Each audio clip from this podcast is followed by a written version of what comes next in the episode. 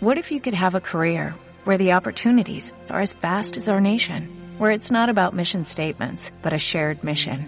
At U.S. Customs and Border Protection, we go beyond to protect more than borders, from ship to shore, air to ground, cities to local communities. CBP agents and officers are keeping people safe. Join U.S. Customs and Border Protection and go beyond for something far greater than yourself. Learn more at cbp.gov/careers. Jornada deportiva en Radio URJC.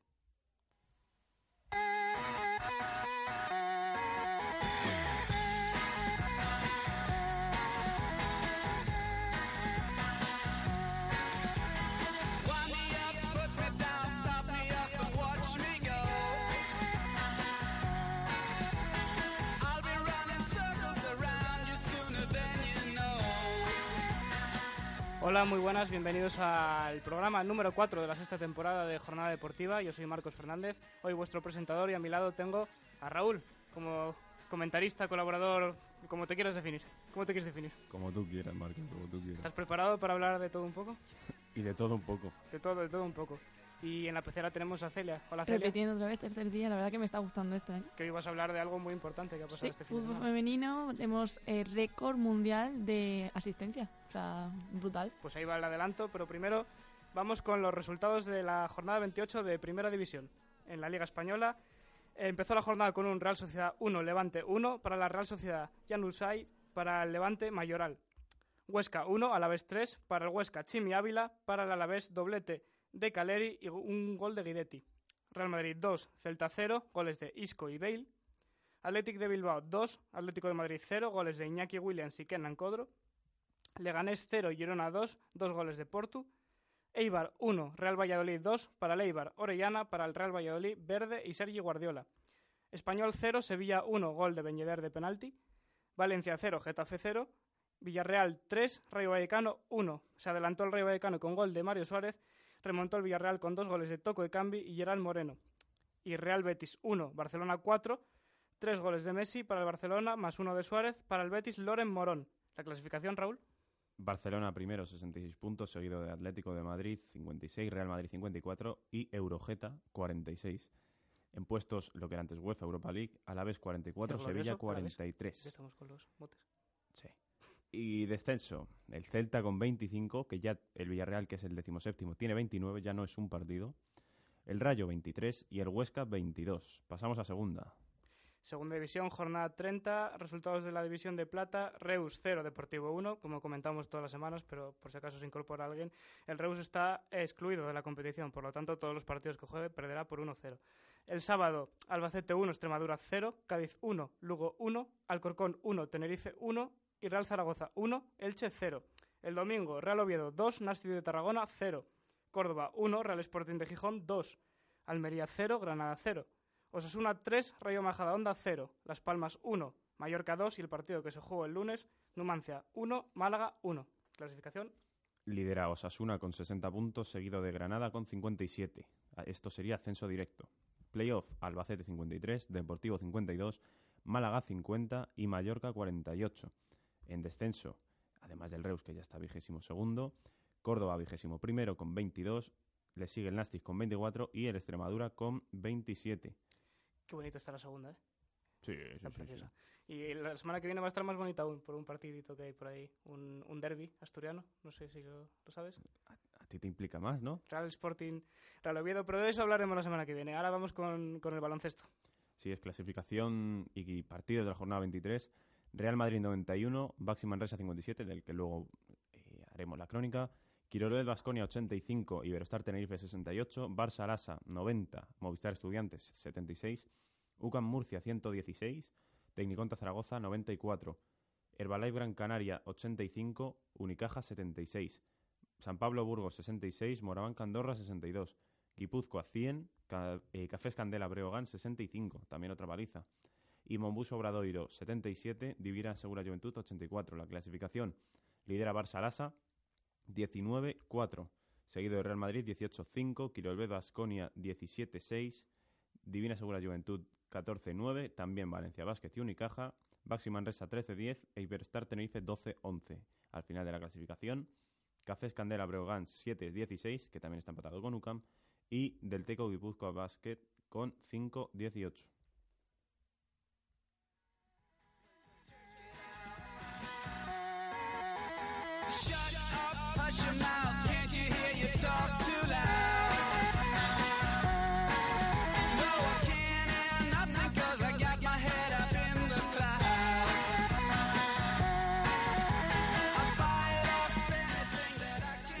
Empezamos a hablar un poco de fútbol y lo primero que tenemos que comentar antes de hacer las crónicas de lo que va a pasar en los partidos de liga es la convocatoria de la selección española de fútbol para los partidos que jugará, partidos oficiales para la clasificación a la Eurocopa que ju- juega contra Noruega y contra Malta, si no me falla la memoria.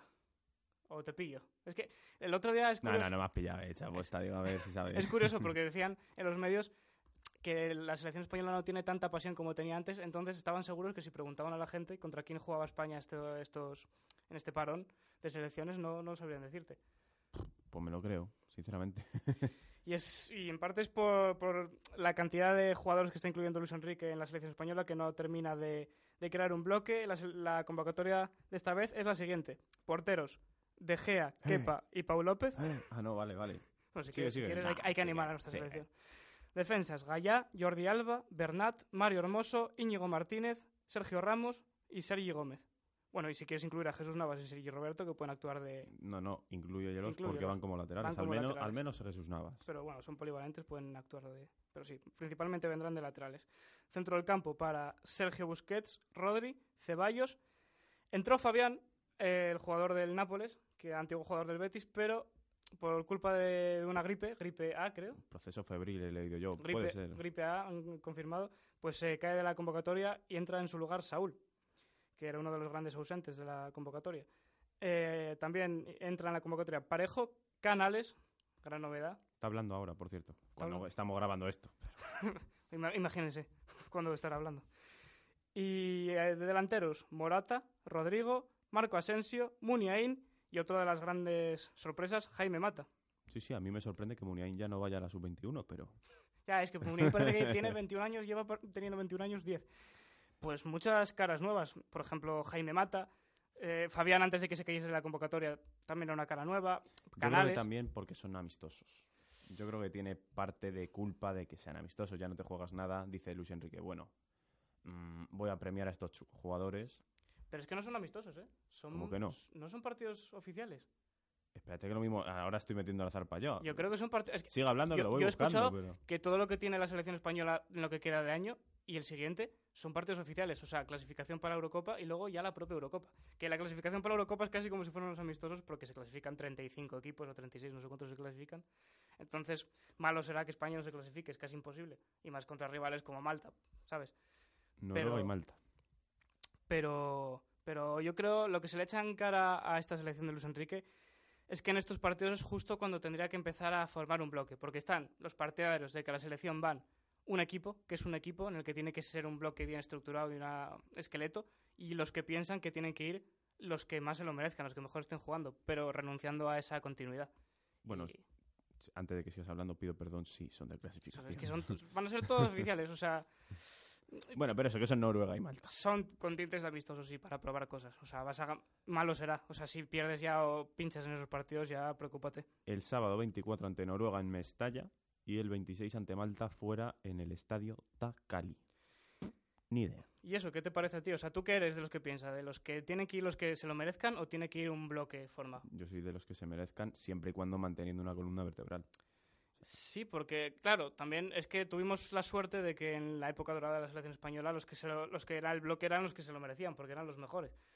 Pero estamos en una época de cambio en la que lo mismo una temporada destacan unos, otros, otra otros. Por ejemplo, Isco, que era la cabeza visible de la selección española de Lopetegui, no ha entrado en esta convocatoria. Pero a mí me parece justo, si no juegas y estás peor que otros, es verdad que puedes ser eh, un jugador X y ser muy bueno y tal. Pero si no juegas, A- otros a mí- compañeros jugarán. A mí me parece justo, pero lo que no entiendo mucho es la cantidad de cambios que hace Luis Enrique en, las convocatorias. O sea, ya va- lleva cuarenta y pico jugadores ya en sus convocatorias, debe llevar tres o sí. Lo que dicen es que quiere verlos a todos antes de tomar la decisión de crear un bloque. O sea, puedes, si, si hay un jugador que está en forma y otro que no, pues puedes hacer un cambio de cromos uno por otro. Lo que no puedes hacer es cambiar 10 jugadores del tirón, luego otros 10. Así, ahora son nuevos, que voy repasando. Bueno, portero titular es De Gea, Kepa suplente. El tercero, ahí es el que siempre rotas, que si Pau López. Es lo que te iba a decir. O sea, ¿tú sabrías decirme un 11 titular ahora mismo en España? Yo, A día de hoy, pues mira, mm, De Gea, Jordi Alba, de centrales, Ramos, y ahora tengo dudas. Íñigo Íñigo Martínez, decían, pero es que Íñigo Martínez pf, no me Es el- parece ah, que del ah. nivel. No es que son, estoy contando, Gaya, Jordi Alba, Bernat. Uy, Uy. Bernat, eh, lateral izquierdo. Eh, centrales, Hermoso, Martínez y Ramos. Y Sergi Gómez.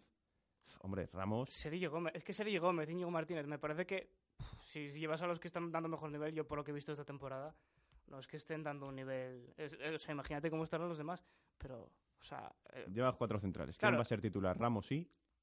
Pues te- imagino que por peso Íñigo será Íñigo Martínez. Martínez. claro, es que el, el segundo central más en forma, si no el primero es Piqué, pero claro, ha renunciado a la selección. Es que hay muchos jugadores en activo que están de nivel de selección, pero han renunciado. Silva, Piqué, Jesús Navas y Sergi Roberto como laterales diestros. Sergi, Sergi Roberto será. sí. Medio centro, Busquets, Rodri, Ceballos, Saúl, Parejo, Canales. Bueno, pues yo opto por un Busquets, Ceballos y a día de hoy Rod- sería. Saúl, pero como ha venido de segundas no creo que le ponga de Estos será partidos, yo Pareja o creo que va, Canales. yo, estos partidos yo creo que va a probar con los nuevos. Y arriba, pues mm, yo, yo, si fuera yo, eh, pondría a Rodrigo y probablemente a Jaime Mata. Lo que suena que va a poner es como una especie de tridente, que está muy de moda últimamente. Ya el partido del Atleti le salió también al Cholo, pero ya hablaremos después de eso. Eh, Rodrigo, eh, creo que era Rodrigo, Asensio Y Ceballos, quizá. y Canales. Puede Bueno, ser. sí, también, también. O sea, está muy en el aire. Y arriba quizá Rodrigo tira una banda, Muniaina otra Jaime Mata o algo así. No sé. Lo, lo- lo- lo que está claro es que la- los partidos de ahora mismo de la selección española son como lo que se dice un coitus interruptus de la liga, que es lo que le interesa a, a la afición. Vaya comparación, ¿no? Hombre, es una buena metáfora. o sea, tú estás en- metido. Es que a la, a te la gente. dejo que expliques, corre, venga. Sí, a ver, no me voy a meter en un jardín. La, la gente ya le te has preocupa. metido. La temporada, la liga está desentenciada, la copa más o menos está a la final, pero la Champions, o sea, a la gente le interesa lo que le gusta es la competición de clubes y lo que le gusta a la gente es de las elecciones es las fases finales. Entonces, claro, Te estás liando, ¿no? Ahí... Déjale, a ver cómo sale de esto. Es- eso. es- Estoy expectante. un, ca- un cable no me vendría mal. No, Pero no, es- no, ahora sigue, te vas sigue. a salir tú falta, solo. que, que falta pasión por la selección española, pero a ver si con los nuevos- las nuevas caras entra. ¿Por qué no hablamos de la liga? me parece bien hablar de la liga. No le encuentro sentido, pero bueno. Bueno, si el oyente se lo encuentra, yo. Ya, tú búscaselo en casa. Pero deja las cosas claras. Eh, a ver, que es un coitus interruptus la selección de la liga porque la liga la gente la gente tiene más gusto por por la competición de clubes entonces las selecciones como partidos contra Noruega y contra Malta pues no les no les excita como espectador ¿lo habéis entendido?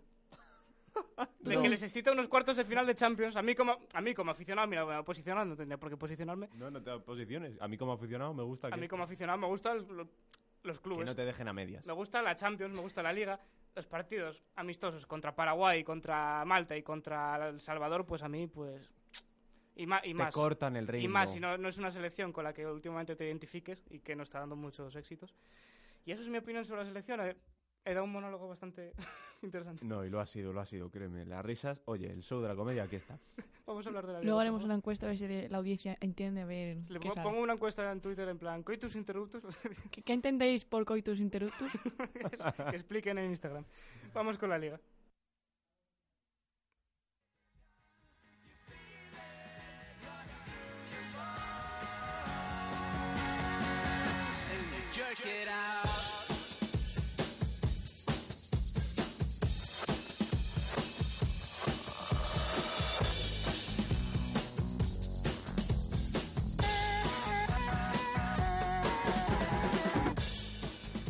Pues vamos a hablar de, del líder, del líder del Fútbol Club Barcelona que visitaba el campo del Betis, el, el Benito Villamarín, que no me sale el nombre ahora mismo. Y lo hizo con victoria 1-4 y con una mega estrella que vuelve a brillar en el firmamento del fútbol, que es Leo Messi, que hizo hat-trick. Sí, sí, o sea, ¿qué, qué- qué quieres que te diga? No Sí, sé. Lo que ya he dicho todo el tiempo. Que para mí es el mejor del mundo, con diferencia. El único que le puede seguir y le ha seguido todos estos años y su mérito tiene Cristiano, pero Yo es que esa magia... he, he oído una frase hace, hace poco que me, me llama mucho la atención y quería ver qué te parecía. Que es le he dicho yo, fijo. no, no, no lo has dicho tú. Me he, dicho, que- he dicho que me parecía interesante. Ay, cuidado. Eh, decían que Leo Messi, o sea, no, que Cristiano Ronaldo trabajó para ser el mejor, pero es que Leo Messi nació para Sí, ser el sí, mejor. sí. O sea, que no necesita ni trabajar, o sea, si trabaja ya es otro nivel. Aún así sigue sigue habiendo gente que no, o sea, con el debate de quién es el Bueno, mejor del mundo y no va pero a acabar. para eso está la opinión. Pero bueno, vamos a- luego hablamos de eso. Primero vamos con la crónica. 1-4. Se impuso el Barça en el Benito Villamarín. Salió con la siguiente alineación. Ter Stegen en portería. Lateral derecho Sergio Roberto. Lateral izquierdo Jordi Alba. Central Piqué y Lenglet. Luego en el centro del campo Busquets, Arthur y Rakitic. Y Arturo Vidal. Y arriba Messi y Suárez. Alineación casi habitual del Fútbol Club Barcelona, quitando Dembélé, que recordamos que tiene eh, una lesión. No sé exactamente ahora mismo. Creo que tiene un, para dos semanas. Y el Barcelona, que puede haber dejado la liga vista para sentencia, el conjunto de Ernesto Valverde se deshizo cómodamente del Real Betis en un partido en el que Leo Messi, que marcó tres goles, salió ovacionado por el público del Benito Villamarín. Eh, como era de esperar, el Betis comenzó el partido tratando de querer tener el balón para arrebatárselo al Fútbol Club Barcelona, aunque los verdiblancos no eran capaces de imprimir cierta velocidad a la circulación de la pelota. Mucha posesión, pero falta de profundidad. Solamente Joaquín y Cristian Tello generaban peligro a través de jugadas individuales, especialmente por parte de, Cristian Tello, el azulgrana. Por su parte, el Fútbol Club Barcelona cambió la estrategia con la presencia de un hombre más en el centro del campo, como Arturo Vidal. El equipo de Valverde optaba por presionar muy arriba al conjunto andaluz, que intentaba sacar el balón jugado, pero que perdió muchos balones en zonas peligrosas, que es algo que se le echa en Es un cara pecado de, que, de Quique de Setién. Quique Setién, igual que de aquella del Paco Gémez de- del Rayo. O sea, equipos que juegan bien y que pueden plantarle, si tienen un muy buen día, pueden plantarle cara a un equipo grande, pero que pueden hacer estas cagadas, y más contra equipos de este nivel. Eh, en el minuto 18 de partido, y sin que los azulgranas hubiesen tenido demasiadas situaciones de peligro antes, apareció el de siempre, Leo Messi. El astro argentino, que hacía tiempo que no marcaba de libre directo, se inventó un tiro de falta al palo del portero que entró por todas las cuadras sin que Pau López, No te pueden meter gol por tu palo. No te lo pueden meter. lo que sea, pero tú Por muy bueno que sea. Sa- ¿Sabes cuántos goles lleva de falta Messi en los últimos tres años? Mm, lo escuché, pero no me acuerdo. 24 goles. Puede ser. El Madrid lleva, el Madrid como equipo, 23 goles. Y otros equipos llevan 20, 21. O sea, lleva ¿Tan- el. ¿Tantos lleva el Madrid de falta? Exactamente. Los de Cristiano, los de Bale y poco más. Sí, pero... O sea, pero los equipos como que se los distribuyen y tal. Cristiano, Bale, Modric, en aquella época del Madrid. Eh, el último gol del Madrid de falta ni me acuerdo ya. Pero Messi, solo él, porque Messi también, o sea, Messi no es un fu- futbolista egoísta, o sea, también deja tirar algunas faltas, penaltis y tal. Él solo lleva 24 goles de falta, es que es una barbaridad. El, el gol de la estrella argentina descentró por completo a un Betis que seguía cometiendo errores de bulto en la salida de la pelota. Uno de ellos a punto estuvo de convertirse en el segundo gol, pero Luis Suárez falló lo infallable en boca de gol. Antes de llegar al descanso, el, uru- el uruguayo enmendó su error con una asistencia de tacón descomunal para que Messi marcase el segundo. Poco cambió el guion del partido en el segundo tiempo. El Betis tenía mucho tiempo el balón, pero el Fútbol Club Barcelona presionaba de forma inteligente para desgastar mental y físicamente a su rival, provocando errores en la salida y desnudando a los de Quique Setién de su patrón habitual de juego, basado en la paciencia y la serenidad. Nuevamente, en este segundo tiempo, Luis Suárez mostró su mejor y su peor cara. Falló un par de ocasiones claras, pero en el minuto 63 agarró el balón en línea de, de tres cuartos, se fue de tres rivales en una jugada espectacular y batió a Pau López. No puedes dejar el carril. ¿Tienes algún problema con Pau López? No, no, no. Ahora Pau López no. Pero, eh, ¿tú viste la jugada del gol? Sí. Me imagino que sí. Sí, sí, claro. Me recordó, en cierto modo, a la jugada de Kovacic con Messi. Le deja todo el carril a Messi. En el clásico que perdió Sí. el Madrid 0-3. Por favor. Por Es- favor. Es que es el, el equipo con el que juega el Betis juega con carrileros. Entonces, al, al jugar con carrileros, uno de ellos a veces pone a Joaquín de carrilero, Joaquín con sus 35 años. digamos que cuando según va avanzando el tiempo del partido, pues ya no, no- las piernas no son las mismas, y menos si eres Joaquín, ¿sabes? Entonces, No recuerdo si era Joaquín o quién era, pero tiende- tiendes más al desgaste O y sea, a... yo viendo el partido era como, pero tápale, pero tápale, es que si no va a entrar, y así pasó. Se echó un poco para la derecha, el defensa le siguió, el otro defensa se tropezó, pues ya, o sea, ya solo contra el portero, Y Luis Suárez contra el portero, ya sabemos cómo suele terminar. que no está del todo bien este año, pero No, pero, pero sigue metiendo goles. totalmente. El Fútbol Club Barcelona quería darse un festín al Beni- Benito Villamarín y se fue tan arriba que el Betis le cazó en una jugada aislada. Una combinación entre Tello, Lainez y Loren acabó con el delantero bético limpiando las telarañas de la portería de Ter Stegen. Un gol que era la antesala de la obra de arte que Leo Messi tenía reservada para el final. El astro argentino, instantes después del tanto de Loren, batió a Pau López con una vaselina descomunal para certificar su hat-trick y salir ovacionado por los aficionados del Real Betis que se, rindi- eh, se rindieron a la estrella culé. Golazo. O sea, brutal. El de Messi. O sea, El eh, cuarto. el cuarto. Es, eh, o sea, Es en pura. Es que es un golazo y de- cualquier jugador estaría entre top 5 de goles que haya marcado en su carrera, pero es que no estoy seguro de, de que esté, entre ni siquiera en el top 10 de goles de Messi. O sea, dado que ha marcado 600 goles, no sé cuántos llevará en, a nivel de clubs, pero es que A mí, hombre, obvia- obviamente ha metido mucho, como dices, pero es uno de los más bonitos que yo recuerde últimamente. últimamente sí. Quizá el del Getafe que metió allá por, ni me acuerdo que se fue de todos, Uno que le metió al Arsenal levanta, picándose al portero justo antes. otro... Eh, es que quizá hay una quizá los de. Messi, de, los que son de falta y de tal, son bonitos, pero Es que, no, lo de Messi es, es práctico, es una falta bien ejecutada. O sea, no es que digas tú, es una, ¿sabes? Gol de falta bonito fue el que le metió el Ajax al Madrid, por ejemplo. Eso sí fue un poco cantada, pero, uf, ese bonito no pero, es, pero porque no te lo esperabas. Ha Pero sido graciosa tu cara, la verdad. Que, Marcos, hoy me estás defraudando, ¿eh? fue bonito porque fue inesperado. Lo que pasa con Messi es que cuando tiene el balón en cierta zona del campo, ya ves que Me dices, es que pareció- es como un penalti. No, es que me- a mí me pareció, por ejemplo, más bonito y más pícaro el que eh, hizo Messi al Atleti. Me acuerdo, es, es- es el que te iba a comentar. Pero en cambio, el de Cristiano a Courtois, eh, estando en el Atleti. Sí. fue muy parecido a ese. A mí no me parece un golazo, me parece que el portero se la come.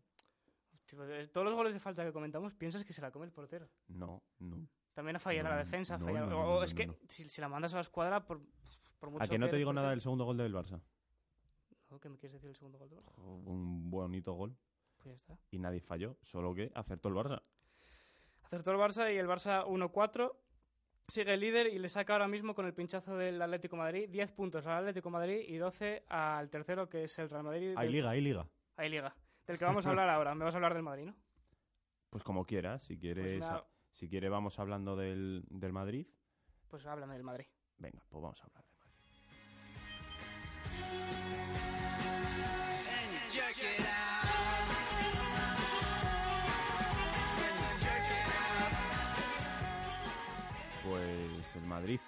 venció 2-0 co- ante el Celta en un partido en el que fue muy superior y tuvo las ocasiones pues, para haber ganado por más.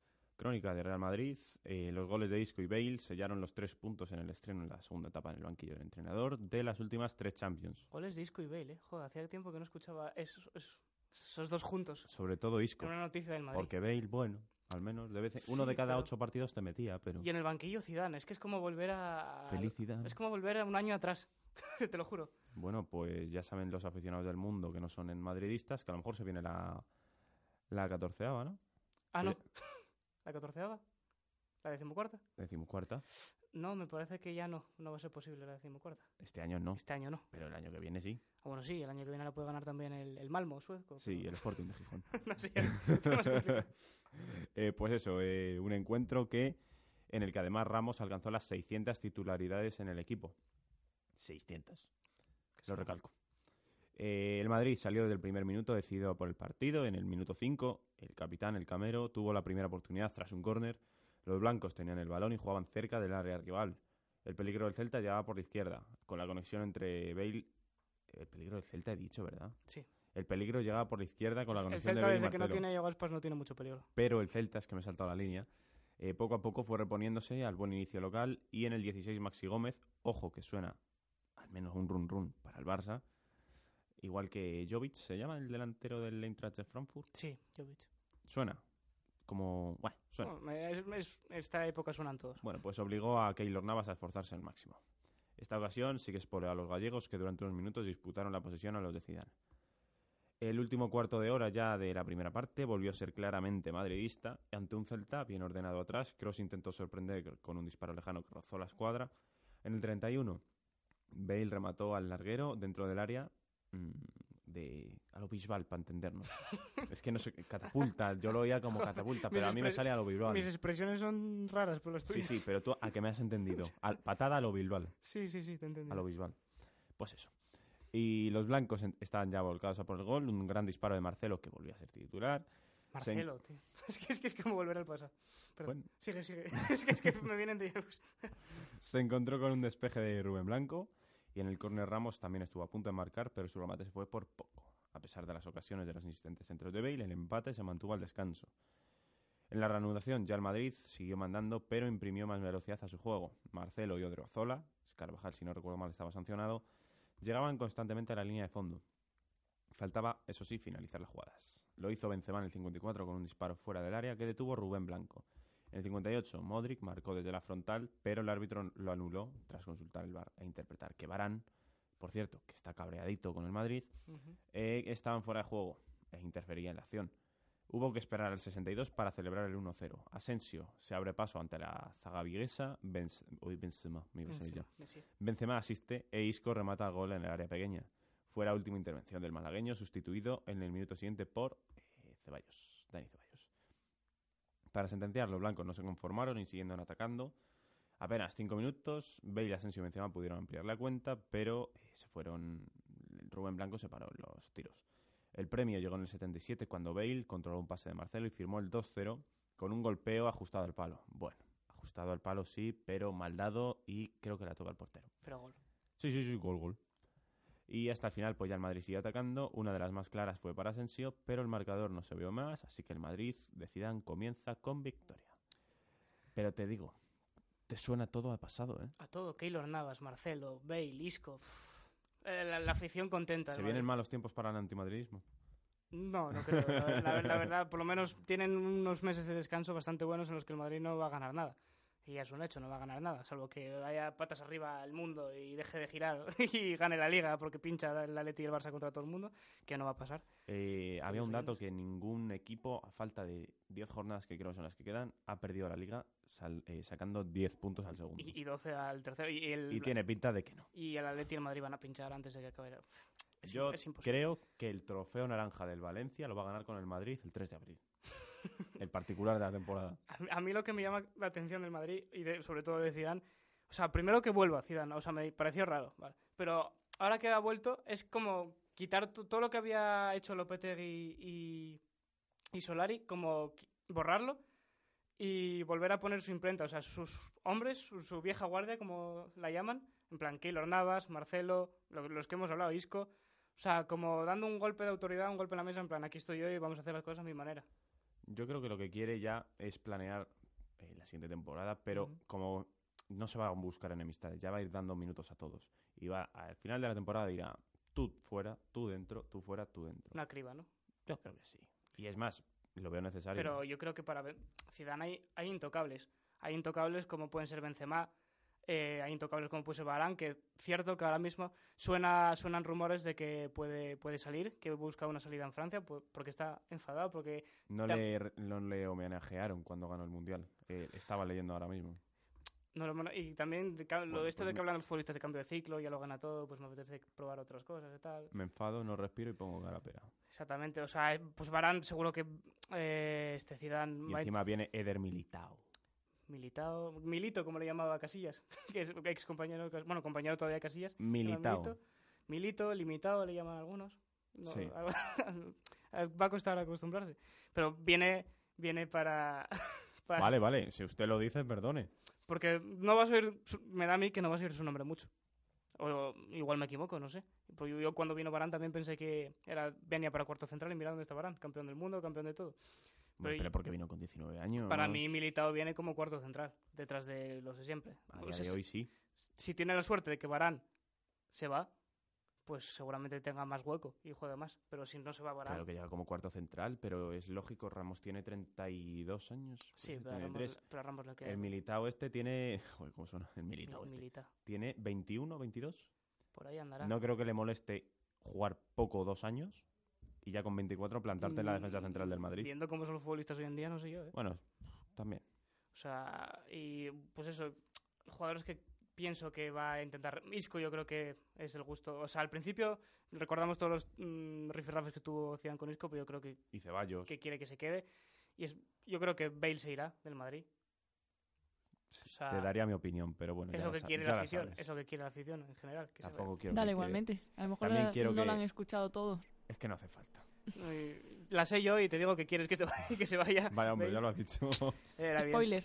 Y, y no sé, y, y luego, claro, querrá llegadas Zidane. O sea, si se fue porque pensaba que este proyecto no, no daba para más, supongo que lo, pedido- seguirá, lo seguirá pensando. O sea, el tiempo le ha dado la razón. Ha quedado, ha- Zidane ha quedado... Dilo, o sea, dilo, la hoy estás libre, como el... La credibilidad de Zidane está por las nubes. Él llegó, lo ganó todo, dijo... Cuando vio que había algo que no le gustó, dijo, esto va a salir mal. Salió mal y ahora viene él otra vez para decir, ¿visteis cómo lo había dicho? es, es que es- lo, lo tiene todo súper controlado, Zizou. Y, pedirá, supongo que pedirá fichajes y si no se los Yo he leído pues- ahora que Mané, Sadio Mané. Pero ha sonado Mané, ha sonado Hazard, ha sonado Mbappé, Neymar, Kane... Hombre, ¿qué quieres que jueguen? ¿Que suenen? Eh, ¿Chavales de segunda vez de aquí o No, qué? no, pero digo que, que se, o sea, lo normal es que suene uno muy fuerte y de momento... Hombre, muy fuerte a día como- de hoy es Mbappé, Neymar. No, porque no creo que les dejen... O sea, no suena uno en plan ofensiva total a por este. Pero porque estamos en abril, en marzo, yo creo también. Pero es que el Madrid ya no tiene nada que hacer. O Bueno, sea, el- pero, el, pero Madrid tú- podría... el hacer- Madrid no puede contactarse con rivales. Ya, pero no, no es que contacte, es el run run que soy en la prensa. O sea, ya me acuerdo los fichajes de Cristiano y Run todo eso ya desde, desde marzo. Se- Run, ante- run. antes de- Llevamos oyendo Mbappé, Neymar, Hazard meses. Ha- Hazard es el que más suena y Hazard yo creo que es el que finalmente pero terminará, pero el Madrid lo que necesita es gol y Hazard gol tiene, pero no, no el nivel que necesita, necesita otro Cristiano. Pero, pero bueno, así está, así están las cosas. Tendremos mucho tiempo para hablar del Madrid, porque el Madrid está, digamos, en un, en un momento muy relajado y vamos a hablar rápidamente del Atlético de Madrid. Vamos a hablar del Atlético de Madrid muy rápidamente. Eh, ¿qué hay Porque que muy, porque muy rápidamente vamos a hablar del Atlético. Porque muy rápidamente, no, sé- no sé si lo he dicho. Eh, El Atleti perdió 2-0 en el campo del Athletic de Bilbao. Con, ya lo hemos dicho, con los goles de, de Kenan Codro y de Iñaki Williams. Y ahon- ahonda en la depresión de, que tiene este club.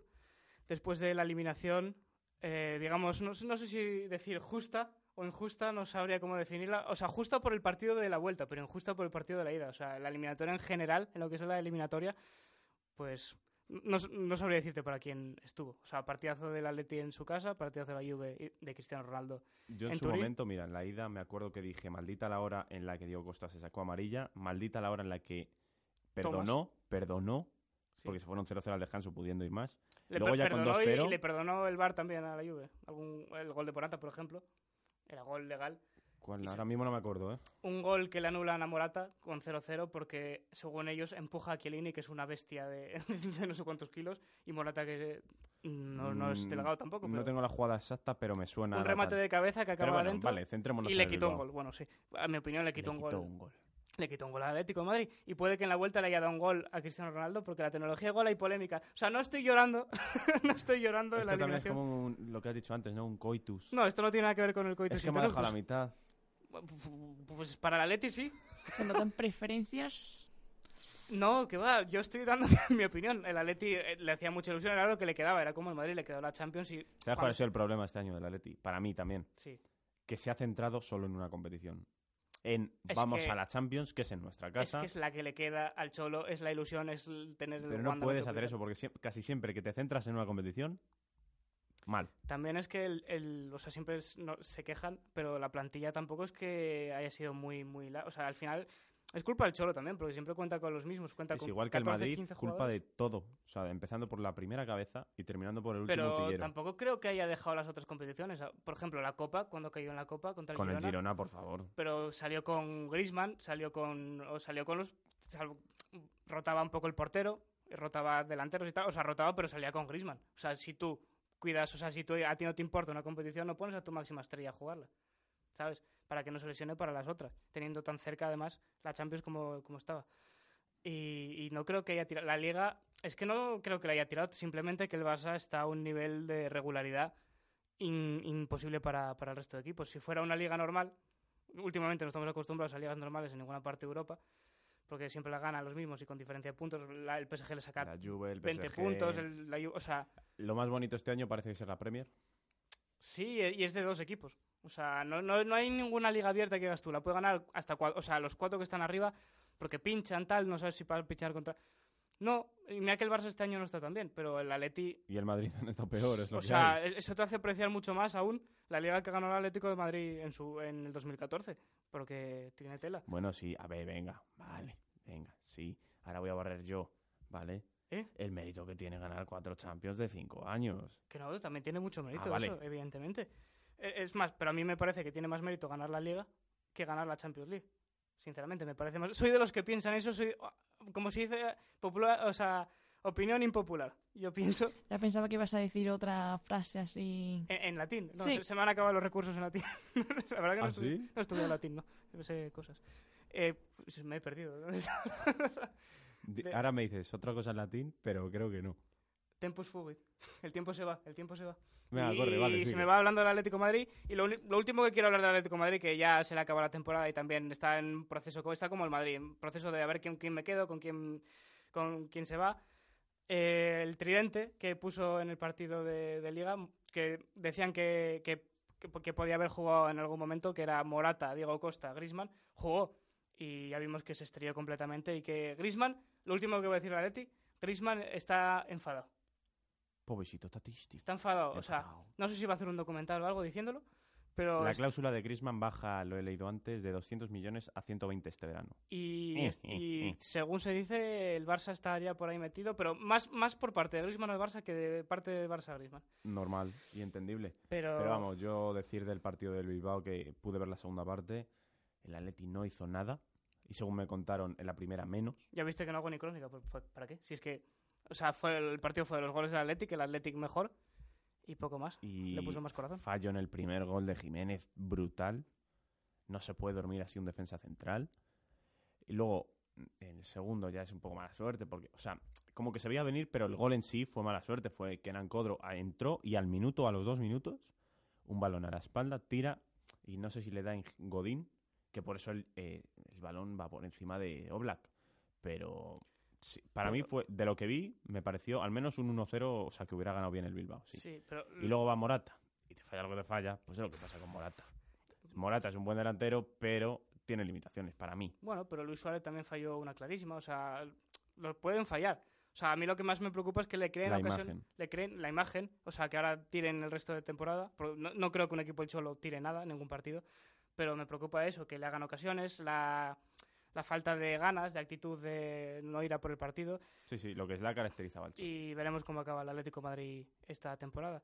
Y bueno, pues el Atlético de Madrid, masculino, pero Sí. es que este fin de semana ha habido récord mundial Y ha sido más importante este, esta semana, el femenino, el, en el Wanda en el Wanda Metropolitano. Así que mm, pasamos a hacer la crónica del Sí. partidazo del fútbol femenino a nivel español. Nos la trae Celia ahora.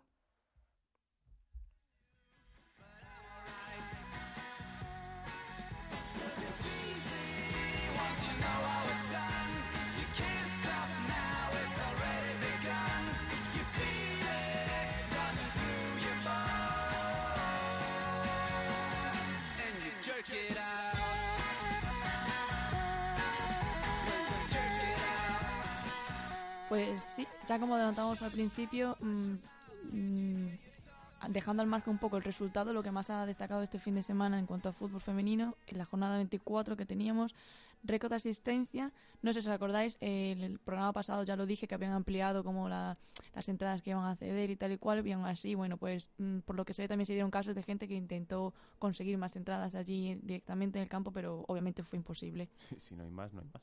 O sea, 60.000 personas, es que qué barbaridad. Sí, o sea, cifra exacta sería 60.739, cuando eh, el aforo es de 67.829. O sea, fue el partido de fútbol en España que más, o sea, que más público fue de todo el fin de semana. O sea, Sí, eso sí. ya habla muy bien. Anunciaban ya de todas maneras que a- a- desde el miércoles o así aproximadamente estaban ya todas agotadas, todas las que han vendido. Encima eran a 5 euros, si no recuerdo mal. O sea, Sí. encima era precio popular en tiendas así.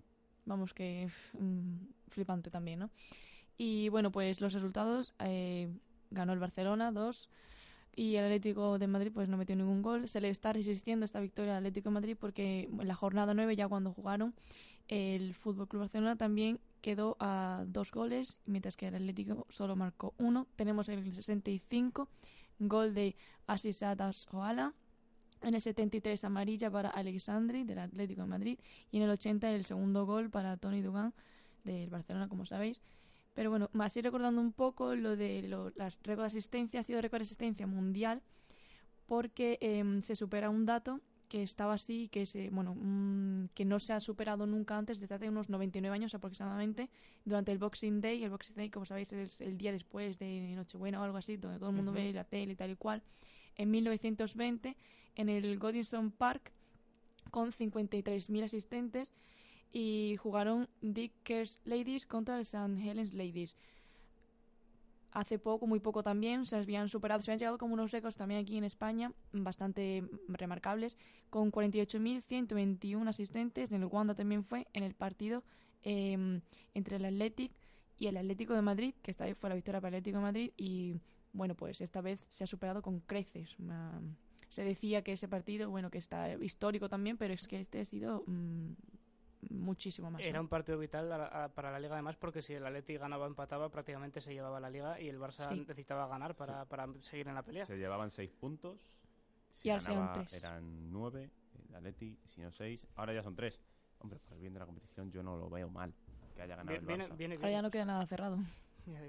Si el caso es que este, esta competición se compite entre ellas, entre los dos equipos, pero este año el Barça, mm, digámoslo hablando en plata, ha pecho friado, digámoslo así. ha, perdido en partidos y empatado en partidos que no tenía que haber, vamos, ni por asomo haber sacado eso. Eso puede pasar. Cualquier rival esto es, es fútbol. This is fútbol. Cualquier rival es digno y 11 contra 11. Básicamente, sí. Bueno, si os cuento así un poquillo más, tenemos... Eh, voy a comentaros sobre los partidos que tenemos primeros en la tabla, porque tenemos que el sábado jugó el Betis 3, Fundación Albacete 0, también el Málaga contra el Levante y quedaron Málaga 0, Levante 1. Y finalmente los primeros cuatro primeros equipos que he elegido así que están en la clasificación, Granadilla Tenerife 3, Athletic Club 1. Eh, de tal manera la clasificación queda Atlético Madrid con 66, Fútbol Club Barcelona 63, Levante 51, Atlético Club 40 y Betis 40. Próximamente para la jornada número 25, el sábado 23, Levante Atlético de Madrid, este mismo sábado, Fútbol Club Barcelona Valencia. Y el domingo, Atlético Español y Rayo Vallecano Betis. Eso es lo más remarcable que tenemos esta jornada. Pues eh, fin de semana histórico, no cabe duda para el fútbol femenino y para el deporte en general. Y ahora vamos a hablar del baloncesto que nos lo trae Raúl.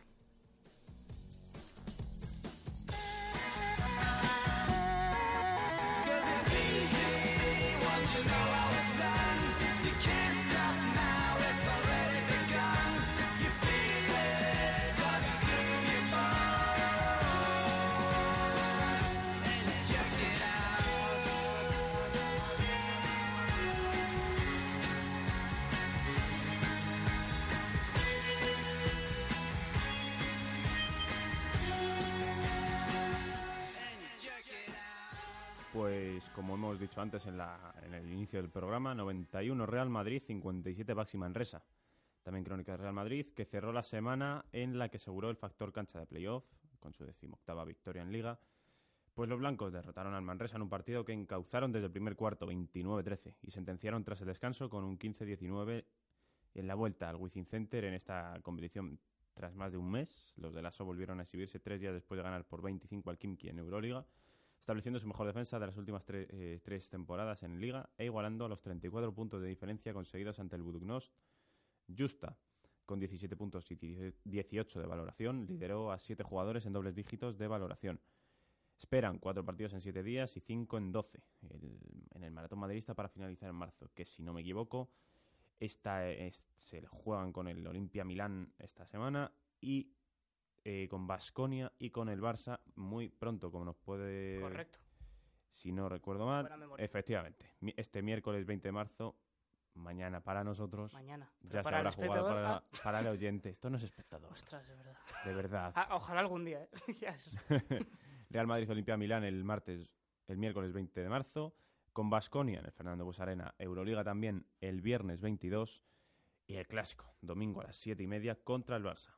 Luego ya vendrán, ya lo comentaremos, Panathinaikos e Iberostar Tenerife. En cuanto a la crónica, eh, la salida sin complejos del Manresa hizo que el partido adquiriera un ritmo muy alto de inicio y no fue hasta el pasado minuto 4 cuando los blancos tomaron la iniciativa y empezaron a abrir brecha, en el marcador. Entre cuatro jugadores se repartieron 29 puntos del primer cuarto. Impecables Justa y Tompkins. Este de vuelta en la liga tras cuatro jornadas, anotando todo lo tirado, 8 y 6 puntos respectivamente. Otros 8 de Jules y 7 del francés Coster. Fabián Coster. Imposible aguantar para los visitantes y máxima del Madrid con una puesta en escena apabullante 29-13 tras un parcial de 22-4. Los blancos no lograron detener la continuidad ofensiva del arranque y vieron cómo su renta de 16 se quedó en la mitad del descanso. El Manresa mejoró en los dos aros y con sendos parciales de más 7 a favor en la entrada y finalización del segundo cuarto, protagonizados por Lundberg, Tolson y el joven Orrit, se fue eh, a vestuarios con 8 puntos de ventaja, 46-38. Eh, sin la inspiración ofensiva del cuarteto en pista, el Real Madrid apeló a su superioridad en el rebote y a su 90% de acierto en tiro libre, con a John y Randolph vestidos de calle. Tavares se erigió eh, en el referente en esa faceta con 6 rebotes. El Real Madrid quiso contribu- contribuir en- con un tercer cuarto sensacional, dominó por completo el juego, reflejado en un 14-2 y más 20 en apenas 3 minutos desde la reanudación, que le situaba en más 20 por primera vez, 60-40. Justa se iba a 12 puntos sin fallo y Tavares se convertía en un muro, como nos viene siendo habitual. El Madrid eh, mejoró en defensa y acabó con un Manresa potente en ataque que solo pudo anotar 6 puntos en este cuarto, 49 69-44, con un parcial de 23-6. Así que no hubo relajación por parte del tramo del final. Lasso rotó. Prepelic, eh, quizá el jugador que menos haya entrado en dinámica en este Real Madrid de Lasso, jugó sus primeros minutos del partido y los blancos seguían aumentando la diferencia por encima de la treintena, 80-47, minuto 36. Después de imponerse por 25 puntos en Rusia, eh, por 25 puntos en Rusia, sí, con el Kingi, perdón, volvió a cojar un partido brillante, logró su mejor marca defensiva de esta campaña, superando los 66 contra Andorra y su máxima diferencia igualando los 34 ante el Buduknost en Euroliga 91-57.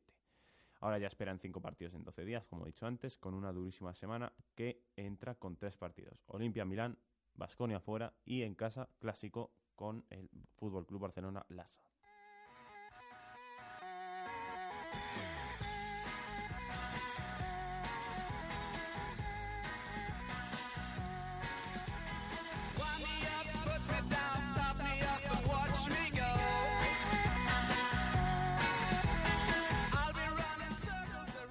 Para terminar el programa no podemos olvidar que ha habido carrera GP de Australia en Fórmula 1. Te comento así un poco por encima el, podio. Primero Valery Bottas, el segundo Le- Lewis Hamilton, los dos Mercedes, y completa el podio Max Verstappen. Eh, la clasificación queda de la siguiente forma, queda igual, igual, Que, la, igual. que la carrera tampoco. Hoy pero, Marcos está luciendo. pero por lo menos te digo los puntos que tiene cada uno. aportaciones... Pero os voy a decir los puntos, que la gente necesita saber los puntos. Se llevan un punto más por vuelta rápida, creo, este año. Gracias por la aportación. De nada. Te- Será un punto más aquí. por las aportaciones de Marcos. también. Ahí se llevarían puntos de menos. Eh, primero, Valery Bottas con 25 puntos. Le sigue el, el otro Mercedes, Lewis Hamilton, con 18. Y tercero, Verstappen, con 15. Carlos Sainz, pues, pues bueno, pues, Pues, pues está ahí, ¿no? Lo importante sí, es participar. Hombre, bueno, en la primera carrera, pero sí, no terminó. No terminó, pero bueno, ya, ya nos dará alguna alegría. Y Espero. por dar también otro polideportivo, bueno, eh, Dominic Thiem, eh, el austriaco, se ha colocado número 4 del ranking mundial de la ATP tras derrotar en Indian Wells por 3-6, 6-3 y 7-5 a un tal Federer, no sé si os Está suena. empezando, sí. Sí, sí, sí, la verdad que está empezando, lleva dos días en esto. Y bueno, pues así es un poco más lo que polideportivo en este programa hemos mencionado brevemente. Y en el Indian Wells femenino ha ganado una, una chica de 18 años, creo. O sea, una de las jóvenes promesas de, de- del tenis femenino. eh, ahora mismo no te sabría decir. Sí, creo que ha sido su tercera victoria consecutiva. Bianca algo. Andrescu, Sí, Exactamente. 4-6, 6-3, 4-6 con Angelique Kerber, número 8 al menos en este torneo. Pues a tener en cuenta. Y así terminamos. Un día más, jornada deportiva. Celia, ¿cómo, ¿qué tal? pues creo que me gusta estar aquí. A lo mejor te, te sientes más aliviado porque la semana que viene no vas a tener que estar tú. te puedes relajar un poco. ¿No va a tener bueno, que estar bien. en la pecera? Vaya, hombre, con lo que a mí me gusta. Sí. Que tantas veces La lo he probado, hecho. la ha probado. Sí, sí, Lo- lo he sí, hecho sí, tantas sí, veces. sí. Bueno, No, si la pocera en realidad es lo que más mola porque estás toqueteando y tal. Sí, yo me, me siento más, un, poco poquito más un útil poco- porque un por poco lo menos... estresante, sobre Sí. todo al principio, pero luego mola. Bueno, vamos a poner un día de prueba a Marcos así en plan, hoy te toca. va a ser divertido. ya, verás, ya verás qué programa sale. A mí, a mí es que me gusta mandar y ordenar y tal. Como por ejemplo, ahora te ordeno, Raúl, que me digas qué tal te ha parecido el programa. ¿Cómo, cómo lo has visto? A mí es que me has dejado la mitad. ¿Te he hecho un coitus interruptus? es mi palabra favorita, por por mis dos palabras. Sus dos palabras. Sí, hoy ha estado completito, hemos podido grabar más tiempo. Ujú. Y bien, a pesar de que nos faltaba Mariano, lo hemos sacado adelante. Exactamente, Mariano se incorporará, esperemos, el próximo programa. Está por tema de trabajo, así tema de que... trabajo. Y nada, y yo también me incorporaré, si me dejáis aquí presentando. Eh, ¿Por qué no? no sé, pero igual me De queréis verdad, la Celia, ¿qué le hemos dado a este? Ay, Yo de no sé lo que verdad, le ha pasado favor. No, Hoy no, es que está... estoy, estoy sensible, estoy sensible. Lo habéis metido con, mi- con mis expresiones en latín, estoy sensible. Otra. Entonces me apetece, Sensibilis. me, ap- me apetece terminar el programa aquí. Muchas gracias por habernos escuchado. Soy Marcos Fernández, ya no me sale ni mi nombre. Marcos Fernández. Esto ha sido Jornada Deportiva. Les esperamos la próxima semana. Adiós. Chao. Adiós.